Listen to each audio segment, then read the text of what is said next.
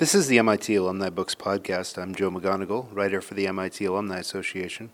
When a catastrophic 7.0 earthquake struck Haiti in January 2010, killing 250,000 people, Paul Fallon, class of 77, was at home in Cambridge, Mass. An architect and writer, Fallon had visited Haiti the year before the earthquake to supervise construction of a clinic he had designed. In the months that followed the earthquake, though, Fallon would plan and embark on a trip there that had even grander ambitions and have a more severe emotional impact on him. Fallon's new book, Architecture by Moonlight Rebuilding Haiti, Redrafting a Life, recounts his journey over the next two years, one in which he weathered hurricanes and bumpy roads, along with grieving families and differences of opinion among relief workers. Paul Fallon, thanks for joining me. Why write this book now? When I went to Haiti, I started to write about my experience because writing is my way of absorbing and trying to understand things that are beyond easy comprehension.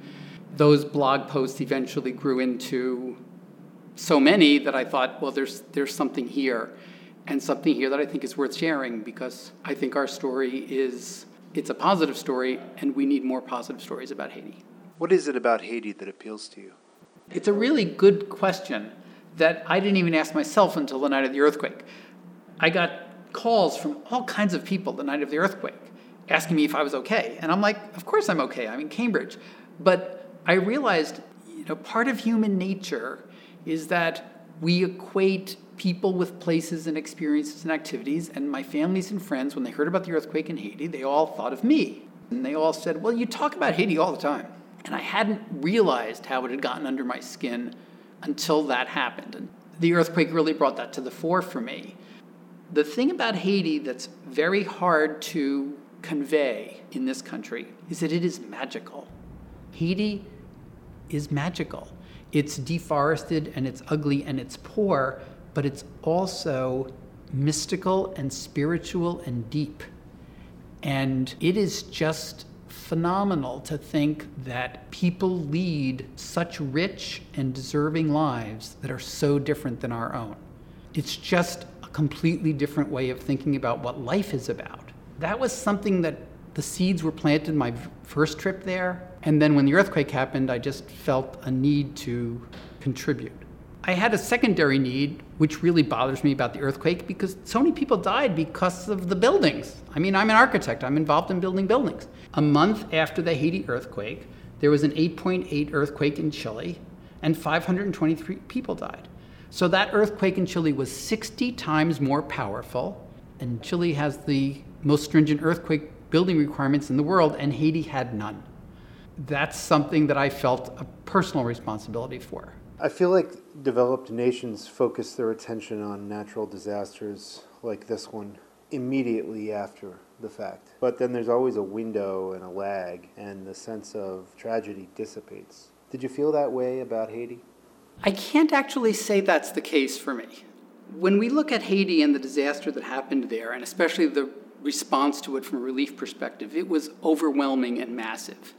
The work that I did was one little part. I worked in one small town that is hardly a blip on the radar screen of the total relief effort. I did not work with the large relief sort of money sources. Our projects were not involved in the Clinton Bush Fund or the World Bank or any of those things. And we were well outside of Port au Prince. So as we got involved and immediately got to know the people in the community, got to be part of the community, there was a lot of continuity there. I believe that for most people who survived the earthquake, once they found permanent shelter, their lives have improved. The relief efforts from the earthquake, it's very easy to debate the fact that they were inefficient and they may not have been everything that they promised, have in fact raised the profile of Haiti across the world and raised opportunity for Haitians in general. And I was fortunate to have been to Haiti before the earthquake, so I actually had that trip, which at the time I didn't realize would become a benchmark for thinking about how Haiti has evolved. So you didn't have to cope with as much shock as many relief workers did of arriving there for the first time. No, that's true. And I, I also was not a first responder. My involvement in Haiti has really been sort of a a 2.0 level of reconstruction, where we've really been involved in making permanent structures that not only serve the community for a long period of time, but in an earthquake resistant way, so that when the next one happens, these structures can still stand. You tell the story of the Gengel family in this book, who wants to build an orphanage to honor their daughter Britney. Why did you feel motivated to join them? I had worked for a group from Gardner, Massachusetts, which was a medical group, and I had been working with them since 2007. And when the Gengel's daughter died in the earthquake, they got in touch with that group because they were just one town away. And we all met in June of 2010. And I knew immediately that Len Gengel was a very serious contender in doing something in Haiti. He had the energy and the motivation and the capability, and I really wanted to work on a project there. It seems like the lessons you learn about architecture in Haiti differed vastly from your lessons at MIT. Well, I think that's one of my sort of final takeaways in the book when I think about throughout the whole process, I keep asking myself, what am I doing here? And the ultimate answer is not enough.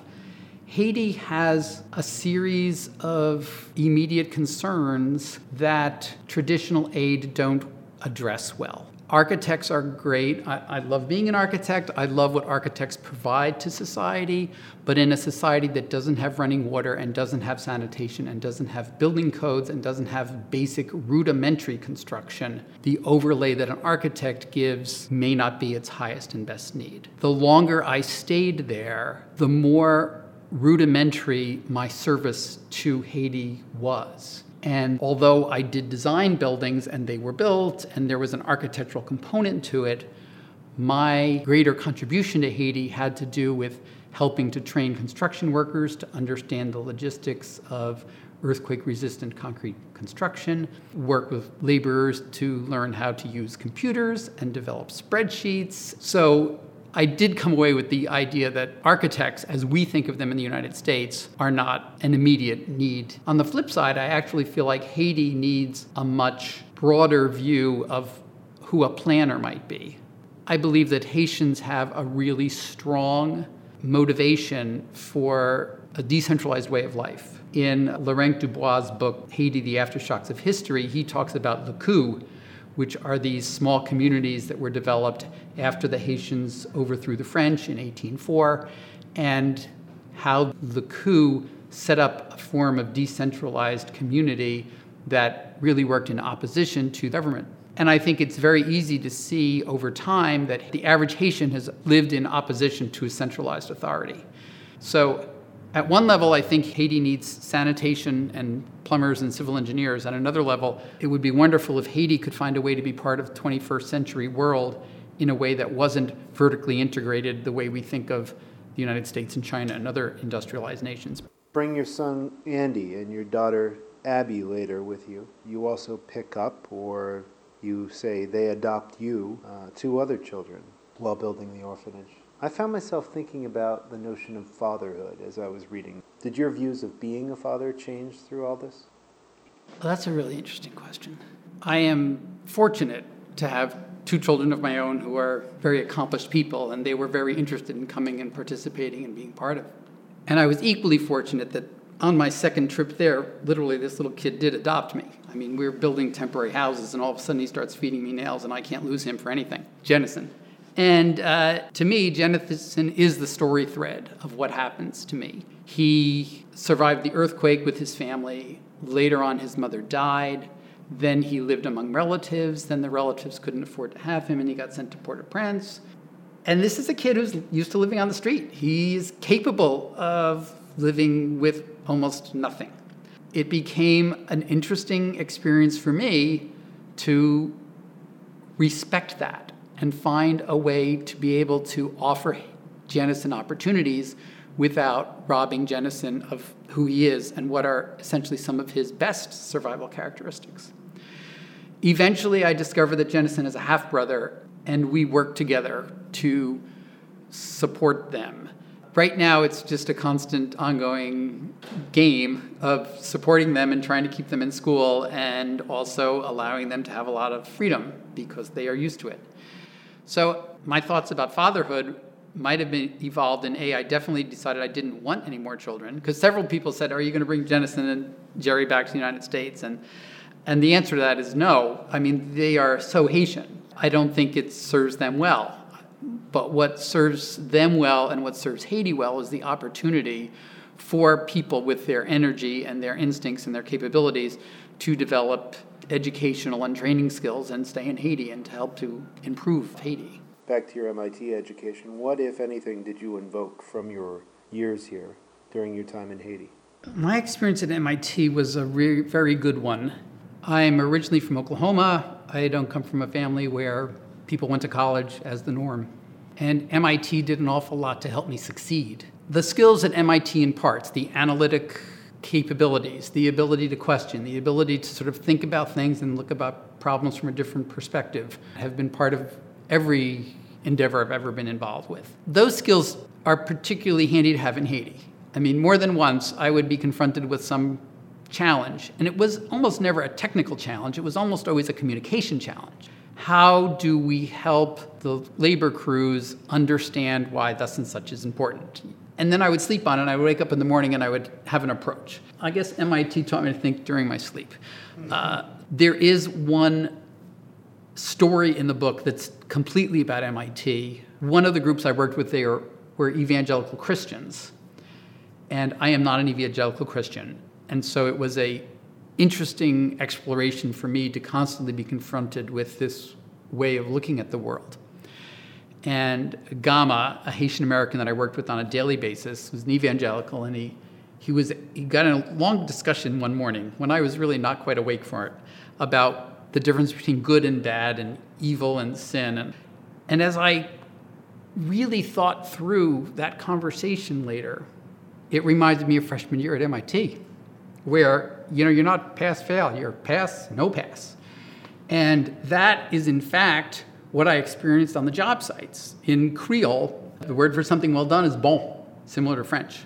But if someone makes a mistake, you don't say mal. It's not bad. You just say pas bon. And that's really what freshman year at MIT is about. It's about pass, no pass. It's not about pass, fail. It's about pass or just keep working it and you will pass. It's, a, it's an attitude about failure.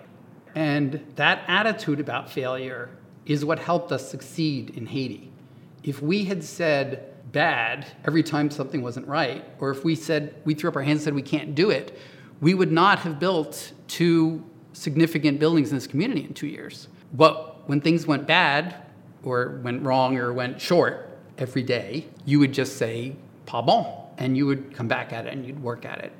I really feel like that's an integral aspect of MIT. Failure is not even in the vocabulary. That's what I liked. And, and then I found that failure was not in the vocabulary of Haiti. There, we, we, I don't think I ever said mal to anyone. I said pas bon a lot. How else could MIT contribute to the work in Haiti?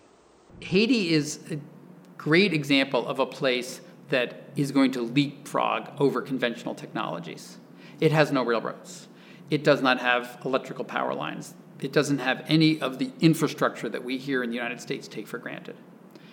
At the same time, they have like fabulous cell service. Everyone in Haiti has a cell phone, and it, and it was really one of the things that really changed the way people communicated over the last five years. And I think the fact that Haiti is both geographically close to the United States and yet is such a underdeveloped third world country, it's a great lab for how developing countries are going to leapfrog technology.